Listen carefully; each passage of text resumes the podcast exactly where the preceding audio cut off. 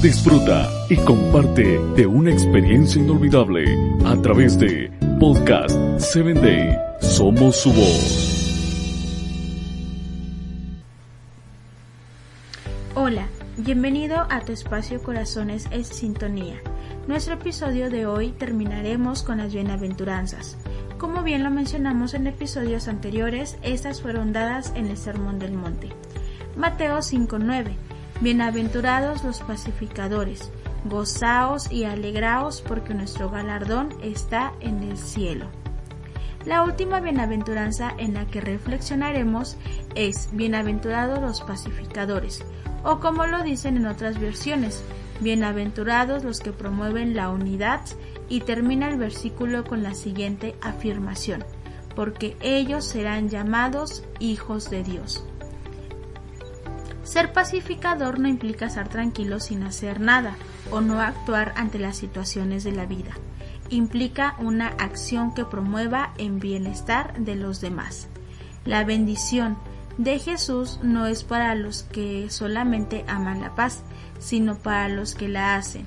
Muchos creen que evitar los conflictos, negarlos, no enfrentarlos, es la mejor forma para la paz pero sin duda Jesús no se refería a esta inacción, más bien a la actitud de enfrentar los inconvenientes y vencerlos. Hacer la paz implica un esfuerzo para que la alegría vuelva a reinar en aquellos que por algún conflicto se han enemistado. Es procurar la verdad sin agredir ni lastimar. Hacer la paz implica una acción de amor el pacificador será llamado Hijo de Dios, porque está reflejando el carácter de su Creador. Hay personas problemáticas que siempre son motivo de conflicto, de discusiones, de contienda. La Biblia los llama provocadores. Esta persona en realidad no tiene paz en su interior y por eso sus relaciones con los demás no son pacíficas.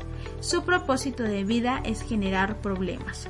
Sus acciones lastimarán a personas inocentes, pero como su corazón está únicamente fijado en su propio interés y satisfacción, no le será posible ver el daño que hace.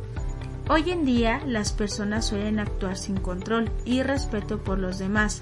Gritan, humillan, abusan de su poder Incluso los padres suelen atribuirse el privilegio de abusar física y emocionalmente de los hijos, siguiendo la ley del débil obedece y sirve al más fuerte. Y esto es un error.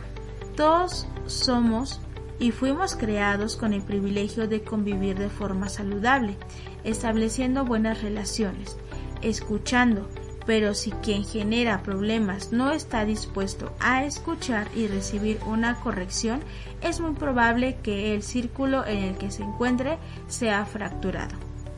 Por otra parte, hay personas que procuran siempre lo mejor en sus relaciones con el mundo, porque viven con paz interior. Ellos son los que pueden hacer la paz que Dios pretende entre los hombres. Son los que con sus acciones promueven la unidad, entre todos los hombres siguiendo la inspiración de su Padre. Tú tienes la oportunidad de elegir qué camino seguir, un camino que finalmente nos permitirá acercarnos al ejemplo de Jesús o un camino que al final te llevará a la destrucción.